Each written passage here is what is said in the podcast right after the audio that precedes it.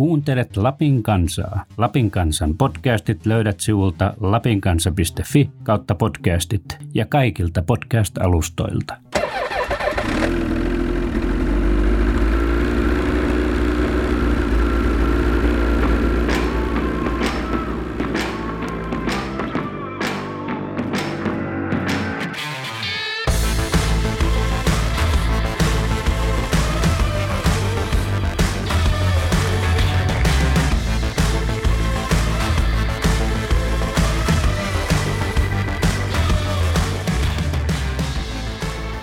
Kuten liikenteeseen yleensä, myös moottorikelkalla liikkumiseen sisältyy turvallisuusriskejä.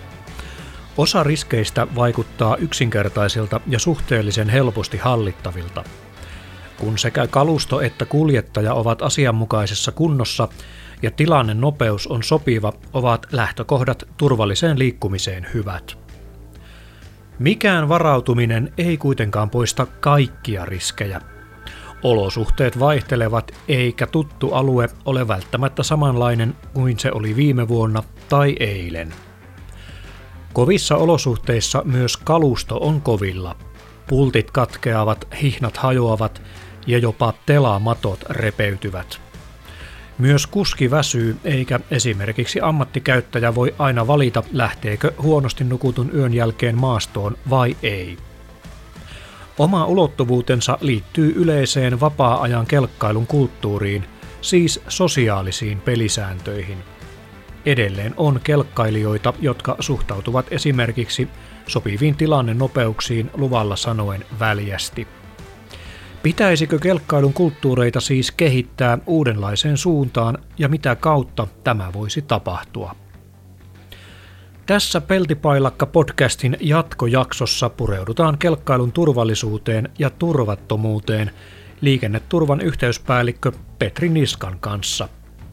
Hän sanoo, että vaikka pääsiäisenä sattui kaksi vakavinta mahdollista kelkkaonnettomuutta, on kelkkailun turvallisuus yleisessä mielessä kehittynyt suotuisaan suuntaan. Turvallisuuden näkökulmasta toimintakulttuuri on siis siistiytynyt – vaikka tämä ei uutisotsikoissa aina näy. No nämä viimeaikaiset, mitä nyt on tapahtunut, niin nämä on tosiaan todella valitettavia, mitkä on ollut. Että tietenkin voi sanoa, että näillä keleillä kelekkaillaan ja todennäköisesti sille, että jotakin sattuu, niin eihän se nyt ainakaan pienene. Mutta minä olen nähnyt tätä minun penkin takkaa tätä, tätä moottorikelekkailua nimenomaan turvallisuutta seurannut 25 vuotta. Niin onhan me menty eteenpäin.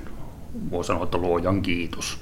Tässä on kelkkapuolella vähän semmoinen huono homma, että meillä ei ole samanlaista tilastointia kuin tieliikenteessä. Paras, millä, mihin me voidaan tukeutua, on liikennevakuutettujen moottorikelkkojen vahinkotilasto. 2019 on viimeisin tämmöinen koonti näistä liikennevakuutetusta moottorikelkkavahingoista, niin 6,5 vahinkoa. Minä muistan ajan, kun niitä oli toista tuhatta. Ja tuota, näistä 650 onnettomuudessa niin reilu 600 kuusosassa oli sitten semmoinen, että siitä haettiin samalla henkilövahingosta korvauksia. Eli tuota, ne on tullut alaspäin. Kelkkailu siinä mielessä on hurjaa, että kun me liikutaan tuolla pääasiassa noilla väylillä, niin ajatellaan tieliikennettä ja vertaan taas näitä rinnakkain, niin me pyritään tieympäristöä sillä pehmentämään, kun ajatellaan nykypäivänä, että ihminen on vain ja ainoastaan ihminen, että meillä saattaa sattua virhe. Ja esimerkiksi auto suistuu tieltä ihmisen omasta virheestä, niin siellä on pehmennetty ympäristöä, suuret kivet, on ympäristö raivattu, että sillä olisi niin tilaa suistua, eikä olisi heti kovaa vastassa. Niin kelekkapuolella heti kun loppukunnossa pidetty väyläraja, niin kasvaa pahimmolle vankkaa metikko. Ei ole, voi sanoa pahimmolle senttiäkään tilaa väistää, ja vastassa on kova. Nuo reittionnettomuudet eivät kuitenkaan taida olla tilastojen valossa niitä kaikkein yleisimpiä onnettomuuksia, vaan ne sattuvat ehkä jotenkin näin äkkiseltä ajateltuna jopa hieman yllättäenkin jäällä. No tuo on tuo juuri se hyvä, kun minä samalla, kun se nostit tuon esille, eli ne on onneksi yksittäisiä nuo reittivahingot. Eli kuolemaan johtaneet vahingot, se Juhan selvitys, eli meidän tutkimuspäällikkö teki sen selvityksen noista, noista tuota, kuolemaan johtaneet moottorikelkkavahingot, tutkijalautakunnan tutkimat onnettomuudet ja viisi vuotta. Siellä on muuten keskimäärin kahdeksan kuollutta per vuosi niin tosiaan näistä 41, minkä sanoit tuossa alussa, niin 28 tapahtui jäällä. Ja jäällä johtuen tästä nykypäivästä, niin tuota, hukutaan joko alkusyksystä tai loppukeväästä. Ja jäällä sitten lisäksi on valitettavaa se, että siellä on sitten on aurattu jäätie joskus jään poikki ja se voi olla se, että siinä on syntynyt ne aurasvallit ja siinä on satanut lumi päälle, niin siinä on pahimmolle puolen metri heitto keskellä jäätä, eikä varota vähääkään sitä kelekkaalia. Tai sitten siellä on joku laiturirakenteet, rantakivikot ja niin edelleen, mutta selvästi yleisin on se hukkuminen. Ja sanoin jo tässä, että yksi asia, mihin meidän, meidän pitäisi miettiä niin reittipuolella on se, että saatosko niitä kuiville maille noita reittiä. Jää on siis petollinen oikeastaan useammassa mielessä. Tosiaan se, että jäät saattavat vaihdella vuosittain ja ne ovat heikompia tänä vuonna kuin ne olivat viime vuonna. Ja sitten ihmiset kuitenkin luottavat siihen, että tuntevat se oma ympäristönsä. Ja kolmanneksi jäällä se alue näyttää tyhjältä, se houkuttelee ajamaan kovaa, mutta se ei ole niin tasainen kuin voisi olettaa. Jäällä on monenlaista, osa siitä on ihmisen rakentamaa, mutta sitten siellä on tosiaan esimerkiksi kaikenlaisia lumia jääröykköitä, niin kuin tänä talvena oli tuossa Rovaniemen alapuolisella alueella. Siitä on tosi vaikea siitä lumesta, lumesta erottaa tämmöisiä korkeuseroja. Niin kuin sanoit, se voi olla vaikka se aurasvalli, sen jäätien, joka on jäänyt, tai se on avanto, mm. kalastajan avanto. Nostetaan se jääkimpale siihen siihen tulee lume päälle. Sehän onko seinää ajaa sitten, siihen koko ajan autot. Sitten on pakko sanoa tämä, että jollekinhan se merkki, että se on kelekan jälki on jäällä. No se on tae siitä, että se kestää. se ei todellakaan ole merkki siitä ja monta kertaa muuallakin, on se sitten maastossakin, niin se kelekan jälki on ikään kuin sosiaalinen lupa mennä siitä. Mielenkiintoinen yksityiskohta on muuten se, että uusissa kelkkavaatteissa alkaa olla tämmöisiä kelluttavia välikerroksia, eli voit ostaa totta kai perinteisen tuommoisen kelluntahaalarin, mutta ihan siis kelkkatakiin myöskin, jossa se itse vuori kelluttaa kelkkailijaa. Valmistajat ovat heränneet tähän ongelmaan, että jäät eivät ole niin luotettavia kuin ihmiset ajattelee niiden olevan. Yhteenkään puhuttiin niistä kuivapuvusta ja muista ja naskalit ja niin edelleen, mutta juuri tämä, tässäkin oikeastaan luotan tekniikkaa ja muuhun, että hyvä, että tulee sitten niin monella rintamalla mietitään näitä, että mikä voisi olla apuna. Monta kertaa sillä liikutaan myös ammattimielisessä kalastajat ja, hmm. ja sinne on oikeasti syytä mennä sinne jäälle, niin mikä olisi se, että me pystyttäisiin välttämään. Me, me joka päivän kulkijat, niin tuota, meidän täytyisi mieltää se, että se jää on, on niin kuin sanot itse, yllättävästi ylivoimaisesti suurin vaaranpaikka. Mainitsit, että maastossa sitten, eli urilla ja reiteillä, niin puut ovat välillä ihan siinä reitin vieressä ja sillä tavalla olosuhteet on toisenlaiset kuin tuolla tieliikenteessä maantiellä. Reiteillä on sitten muitakin tekijöitä, jotka vaikuttavat telkkailun turvallisuuteen.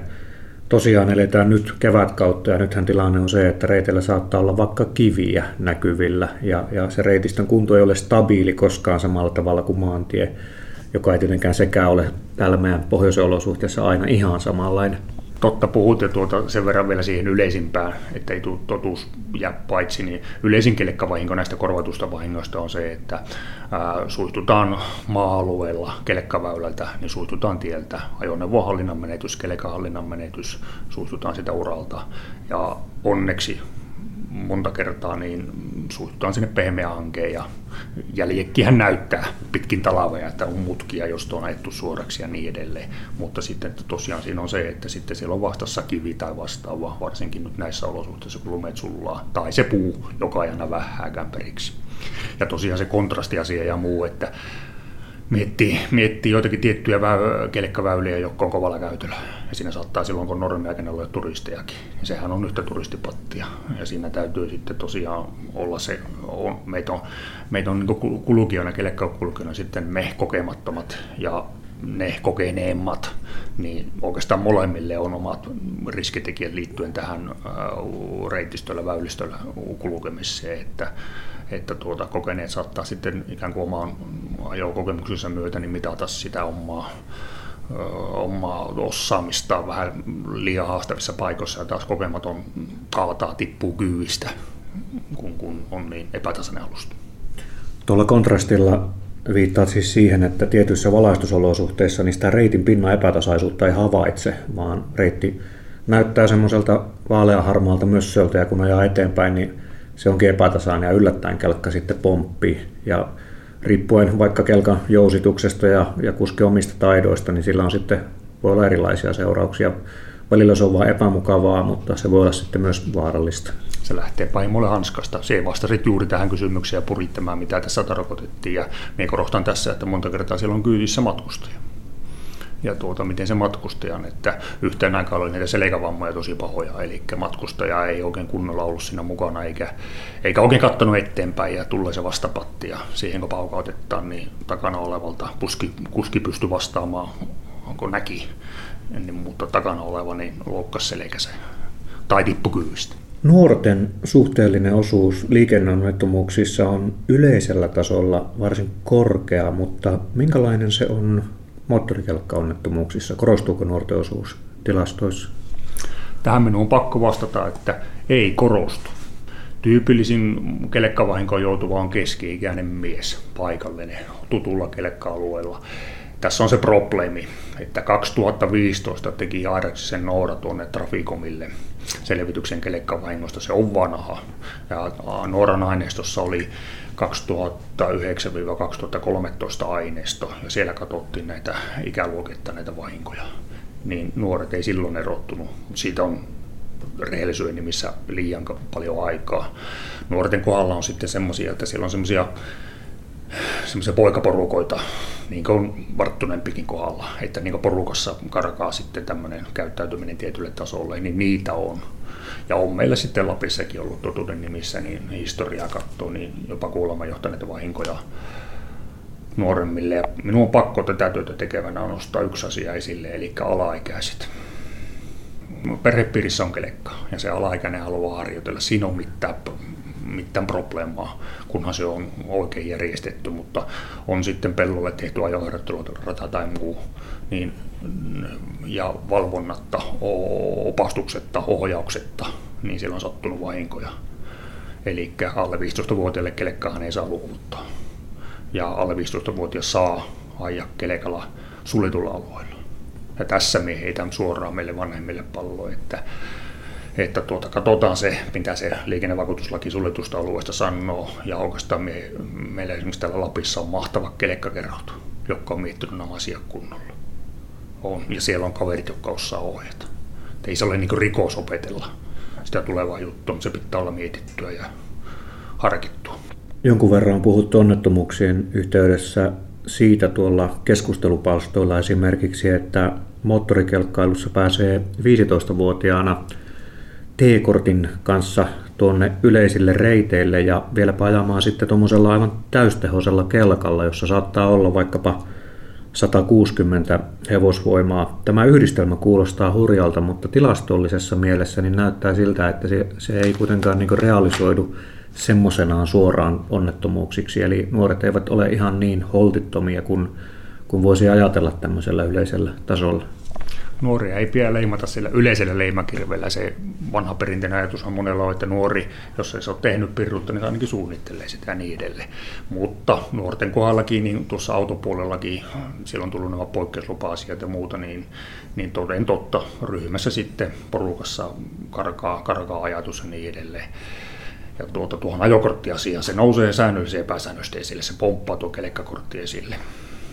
Ja me liikenneturvat vastataan tällä hetkellä, että ongelmana ei ole sääntöjen osaamattomuus. Pitkälti sen kelekkapuolella T-luokan korttihan on vähintään kelekkailella tarvitaan tietyissä tilanteissa, niin, niin tuota, se ei ole sääntöjen osaamattomuutta. Ja meillä on vielä sitten tuo kelekkaporukka, kelekkaliikennehän on semmoista, että on vain oikeastaan tiettyjä tilanteita, missä se kortti tarvitaan viralliselle kelekkareitille tai tienyltystilanteessa. On on paljon tuota, liikkumisväyliä, missä ei tarvita kuin 15 vuoden ikä. Mutta se koulutus ja se osaamisen lisääminen, niin tuota, ehkä se ei se kortti ole se oikea tapa, että se koulutus ja valistaminen. Ja tässä me heitän nyt palloa meille, varsinkin täällä Lapissa, niin meillä on mahtava kelekkakerrot ja tämmöiset porukat, joilla kelekkailu on osa sitä arkea, niin voisiko se järjestelmä olla? Ruotsissa on pitkän mm. aikaa ollut se, että siellä, siellä tuota, eikä se tarvitse olla mitään ilmasta. Me liikenneturvallisuutta me ei saa kouluttaa. Meidän tehtävä on niin tuottaa aineistoja ja, ja kouluttaa kouluttajia. Niin tuota, me heitän tässä niin palloa, palloa niille autokoululle, liikennekoululle, kelkkakerhoille, ja me voidaan olla kyllä siinä apuna. Että en yhtään väheksy tämmöistä niin sen liikkumisvuoron tämmöistä haltuottoa ja, ja riskit, riskien tunnistamista ja niin, niin varautumista ja niin edelleen. Mutta ehkä se kortti ei ole se asia. Viittasit tuossa alussa tai sanoit aika tärkeänkin asian, että itse asiassa raportoitujen kelkkaonnettomuuksien määrä on pudonnut. Se on ollut jopa toista tuhatta vuositasolla. Ja jos se nyt on siellä 600-700 välillä, niin se on todellakin pudonnut. Mitkä tekijät siihen ovat sitten vaikuttaneet? Onko ajokulttuurissa tapahtunut jotakin semmoista, joka, jota voisi lukea esiin noista tilastoista? Joo, me, me nostan tässä, kun puhuttiin sitä ympäristöstä, niin se jääalue on selkeästi se iso asia, mikä pitää muistaa. Niin toinen on sitten tämmöinen niin ajokuntoasia. Aikanaan, ja oikeastaan tänäkin päivänä, se, joka joutuu kelekkaonnettomuuteen, niin minä sanon suoraan, kun puhutaan nyt isosta massasta, en puhu yksittäisestä tapauksesta, niin hakee vaikeuksia kaivaa verta nenästä, ei millään sormella, vaan seipäällä. Hakee vaikeuksia. Ajokunnossa on puutteita. Pahimolleen siellä on kypärän, kypärä sillä päässä, että se ei ole remmi kiinni tai sitä ei ole ollenkaan. Ja aivan väärää käyttäytymistä väärässä tilanteessa. Mutta sitten me, me valtajoukko, joka, joka nautitaan siitä, että kun on kohillaan ja mahtavaa kelekka alla ja tuota, tuttu ympäristö ja halutaan luontokokemuksia, niin tuota, me pärjätään siellä hyvin ja osataan mennä. Alkoholia siis käytetään vähemmän. Osataan ajatella niin, että ei lähdetä esimerkiksi baarilla jälkeen enää yhtä herkästi kelkkailemaan. Kuuntelee poliisia, poliisia, jotka tekee sitten valvontaa ja hyvä, että kunnolla valvotaan kelekkailua silloin, kun sillä porukkaa on, niin, niin rattioppien, kelekkarattioppojen määrä on vähentynyt merkittävästi. Mutta näissä kuolemaan johtaneissa siinä Juhankin raportissa niin siellä näkyy taas sitten. Että se on niin kuin, ne, ne, jotka sitten, niin ne valitettavasti sitten joutuu sitten semmoisen, mihin ei joutuu.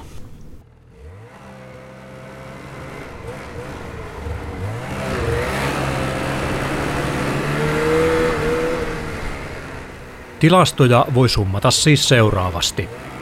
Määrällisesti eniten onnettomuuksia tapahtuu reiteillä, mutta suhteellisesti suurin osa kuolemaan johtavista onnettomuuksista sattuu jäällä.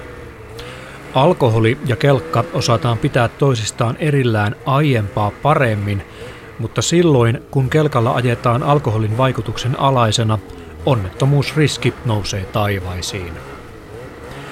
Yksi liikenteen ja myös moottorikelkkailun riskitekijöistä liittyy toisiin ihmisiin. Liikkeellä on muitakin, etkä voi olla täysin varma, missä asennossa ja miten lujaa vastaan tulija tulee vastaan. Asiaa mutkistaa, että kelkkareiteillä saa liikkua laillisesti myös kävelijöitä ja hiihtäjiä. Lisäksi reittejä voi uuden tieliikennelain nojalla avata reitinpitäjän erillisellä päätöksellä muulle liikenteelle, kuten koirille, pyörille tai esimerkiksi mönkijöille. Liikenneturvan Petri Niska arvioi, että yhteiskäyttöreittejä muodostetaan jatkossa aiempaa enemmän.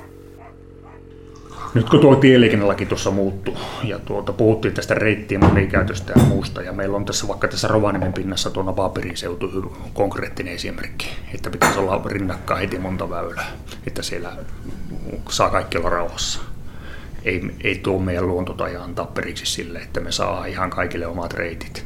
Niin tämä on reittien monikäyttö. Että, eli sehän kääntynyt sillä lailla hyvin, kun tätä ei tarkoituksella ymmärretä väärin, että viralliset kelekkareitit on tarkoitettu lähtökohtaisesti vain ja ainoastaan kelekoille. Mutta siellä voidaan lisäkin sallia polkupyörät. Moni polkupyöräjärjestö ja pyöräilyvaikuttaja on ollut, ollut, että no haluatteko te nyt pyöräilyn kieltää, niin ei meillä on Lapissa semmoisia paikkoja, mihin pyörällä mennään nauttii maisemista, niin varmasti luontevaa, että siinä mennään kelekkaväylillä, kunhan siellä vaan sitten on se lisäkilppi. Koiravaljakot, porovaljakot, jopa hevoset. Minunkin on nyt tänä, näillä lumilla ottanut kevään aikana yhteyttä muutamasta kunnasta. Eli tuota, se alu, aluksi haluttiin ymmärtää ihan tarkoituksella väärin, että nyt tässä aletaan jotakin vastakkainasettelua. Nyt voidaan, reitin pitää voi katsoa että milloin se reitti ominaisuudet antaa periksi on riittävän leveä, on hyvät näkemät ja niin edelleen. Ja liikennemerkin voidaan ohjata sitä liikkumista, niin siellä olisi se monikäyttö. Mutta se ei sitten olisi sitä, että niin kuin se alun perin oli, että olisi vapautettu kaikki reitit moottorittomalle ja sitten olisi mahdoton määrä lisäkilpiä kieltomerkkejä pitänyt laittaa. Nyt se on toisinpäin, että niille harvoille pätkille, taikka niille pätkille, missä katsotaan, niin pannaan lisäkilvet, että sallittu, vaikka polkupyörille. Tuossa on erittäin tärkeä yksityiskohta, että kelkkailijat oppivat katsomaan, seuraamaan noita lisäkilpiä. Eli on todellakin sellaisia alueita, missä reiteillä on luvallisesti myös muita käyttäjiä. Jos lisäkilpää ei ole, niin silloin siellä ei pitäisi olla sitten muita kuin kelkkailijoita, mutta tilanne on se, että molemman kaltaisia reitistöjä on.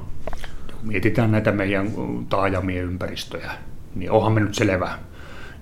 Minä en sillä lailla ole niin, niin aktiivinen kuin vaikka sinä, niin te tiedätte ne rauhallisemmat pätkät. Mutta tässä taajamien ympäristössä niin onhan sillä liikkuja.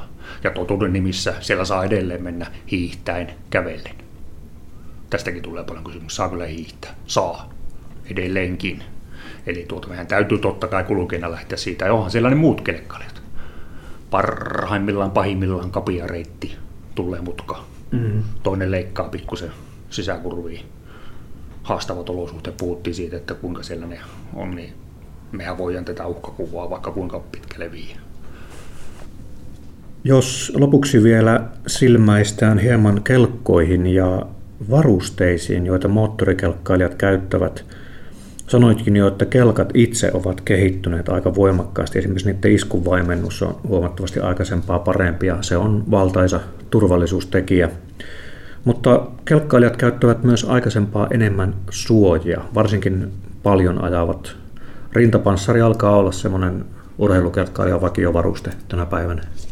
Mahtava kehitys ja en tiedä mikä tässä on syynä, että paljon puhuttu tuosta kypärän käytöstä ja muusta tuo vaikka esimerkkinä pyöräilykypäräpuolen pyöräilyssä, niin tuota sopi, mikä se on se tekijä, millä me saadaan tämä niin itsestään syntymään, niin mahtava kehitys. sen Karia olen saanut kuunnella ja jutella Karin kanssa vuositolokulla näistä asioista. Karihan on tuossa keskussairaalassa emerituskirurgia edelleen näissä kuvioissa mukana. Kari jos, Kari, jos kuka tietää, mitä se on, kun tuonne sitten se, joka on jäänyt henkiin, niin kärrätään keskussairaalaan ja paikataan. Useimmiten loukkaantuu raajat ja luutahan, luuhan kasvaa ja luutahan saa korjattua, mutta sitten se, kelekailussa, on, Kari puhuu näistä korkeaenergisistä vammoista. Ja silloin alkaa olla niin ne vammat pää, rintakehä, vatsaontalo, selkäranka. Ja niin kuin sanot, sitten nämä rintapanssarit muuta, ne jakaa sitä iskuenergiaa laajemmalle alueelle, antaa aikaa sille sis- sisäelimille ja muille siihen, että siellä ne vammat, eihän ne niitä estä, mutta ne lieventää niitä vammojen seuraamuksia. Ja tässä me käytän tilaisuutta, sopii vaarin, niin tuota, tuo lastenkypärän käyttöhän nyt on semmoinen, mistä on paljon puhuttu. Eli meillähän on tähän nyt ensimmäinen kuuetta 2021 asti vielä siirtymäsäännös voimassa, että alle 7-vuotiaat saa käyttää kelkkailussa laskettelukypärää hyväksytyn kelkkakypärän sijaan. Niin nyt se poistuu. Nämä lumet on viimeinen nyt, milloin lapset sitten saa käyttää muuta kuin hyväksyttyä kelkkakypärää. Ja tästä käytiin Karin kanssakin pitkä keskustelu ja Kari sanoi, että no, ei niitä onneksi tule niitä, niitä tuota, lapsiuhreja tuonne keskussairaalaan, mutta että kautta linjan tuossa tieliikenteen uudistuksessa niin lasten kuljettamiseen, lasten kulkemiseen tiukennettiin säännöksiä. Ja minusta se on hyvä. Jos keneen, niin aikuisten pitää olla lasten turvana. Ja liikkuminen on sellainen asia, että siellä kun on tarjolla hyvää turvallisuutta, niin sitä pitää käyttää. Niin nyt mutta lasten kohdalla niin mehän nyt pitää, että onko se aivan sylilapsen tehtävä paikka lähteä kelekkailemaan. Tai sitten, että on vähän sylilasta varttuneempi lapsi, niin katsotaan sitä kypärää, että mikä on, mikä on se kevein kypärä. Ja sitten, että siihen niskatukea vastaavaa. Se on edelleen noin kilon painoinen. Ja kun on puhuttu, että tavanomaisissa kelekkailuolosuhteissa röykkysellä uralla reitillä, niin siitä voisi olla kypärästä olla enempi haittaa kuin hyötyä. Niin nyt meidän pitää tämäkin asia ottaa haltuun ja puhua tästä perhekeikkailustakin vähän laajemmassa perspektiivissä. Lajissa kun lajissa käydään suojien käytön lisääntyessä yleensä semmoista keskustelua, että antavatko ne valheellista turvallisuuden tunnetta ja sitä kautta jopa lisäävät riskejä, jos ihmiset luottavat siihen suojien suojaavaan voimaan. Esimerkiksi rintapanssarihan ei semmoisessa tilanteessa auta juuri mitään, jos henkilö jää vaikkapa esteen ja moottorikelkan väliin. Mutta mitä Petri Niska ajattelet siitä? Onko, ovatko ne suojien hyödyt kuitenkin suurempia kuin tämmöinen mahdollinen valheellinen turvallisuuden tunne? On tietenkin siis kaikki, mitä, millä me voidaan sitä turvallisuutta lisätä, niin, niin on aina, aina mahtava asia. Ja tämä käyttäytyminen, mehän palataan oikeastaan niin alkupisteeseen, että meillä itse kelläkin on tietyt motiivit sille liikkumiselle. Ja sitten vaikka ollaan niin normitilanteessa liikutaan itse, vaikka että ajetaan puita tai käydään, käydään kokemassa pyyyksen tai muuta, mutta sitten kun porukassa mennään, niin siinä saattaa sitten homma karata käsistä, niin, niin tuota, vaikka on mitä sitten ympärillä, ympärillä suojana, niin jos sitten käyttäytymisellä se niin kuin, ikään kuin vetää vessanpöntöstä alas, niin eihän sille. Se on vähän sama autopuolella, että kun näitä kaiken näköisiä turvallisuusvarusteita, autohan itsessään parhaimmillaan pysäyttää itse itsensä ennen onnettomuutta. Niin, niin tuolta sehän näkyy pahimmillaan käyttäytymisessä siinä, että porukat räppälää kännykällä yhä enemmän ja niin edelleen luottaa siihen tekniikkaan. Tässä tullaan myös yhteen keskeiseen riskitekijään eli tilannenopeuteen. Joukossa se saattaa tässäkin asiassa tyhmyys tiivistyä ja moottorikelkkailun nopeuksista, suurimmista sallituista nopeuksista, mutta sitten myös sopivista tilannenopeuksista, niin niistä ei turhaan puhuta usein. Kelkoilla ajetaan edelleen varsin lujaa usein. Hyvä, kun sanot tilannenopeus, et käyttänyt sanaa ylinopeus se tilannenopeus on paikka paikompi jossakin tilanteessa hyvinkin pieni johtuen tästä ympäristöstä ja muista. Ja on käyty keskustelua näistä, että no onko se jää-alueen 80, eikö se voisi olla suurempi, kun nykykelikat on niin hienoja, hienoja taikka hyviä, ajominaisuudet on niin hyviä, ja se, onko se mahtossa se 60 sitten. Ok, kun olosuhteet hyvät, niin, niin varmasti se houkuttaa, niin kuin sanoit totuuden nimissä, että siellä mennään sitten. Ja mitä nyt, mutta poliisien tuloksia on tältäkin, näiltäkin lumilta, niin hurjia ylinopeuksia. Ja, ja ne on niitä yksittäistapauksia.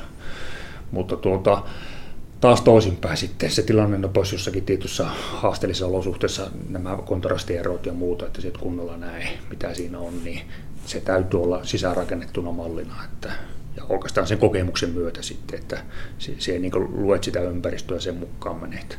Sitten meillä on nämä kokemattomat. Me, totta kai me, jotka sitten ollaan täällä oltu ja liikutaan, niin meille se on toinen luonto tuo. Mutta on paljon niitä, jotka tulee tänne lomailemaan. Ja esimerkiksi perheessä käy mielestä, no lähdetäänpä kelekkaalle, tuossa Nekkolovan kelekkaluokron. Niin siinä sitten saattaa olla paljon semmoista, että siinä pitäisi olla sitten se, se kuvio siihen malliin, että se vuokra ja ja he kertoo totuuden nimissä, niin kertoo, että mikä, mitä on eessä ja muuta, mutta että siinä sitten se, se saattaa se kelekka jo äkkiä antaa merkin, että no, tämä on helppoa.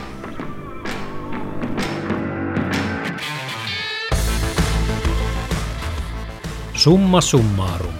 Kelkalla liikkuminen on helppoa, myös vasta-alkajalle. Nykykelkoissa jopa kyytiläisten olosuhteet ovat siedettävät.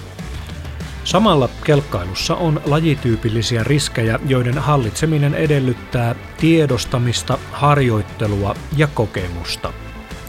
Kun nämä kolme ovat tasapainossa, ollaan jo turvallisempien kilometrien tiellä.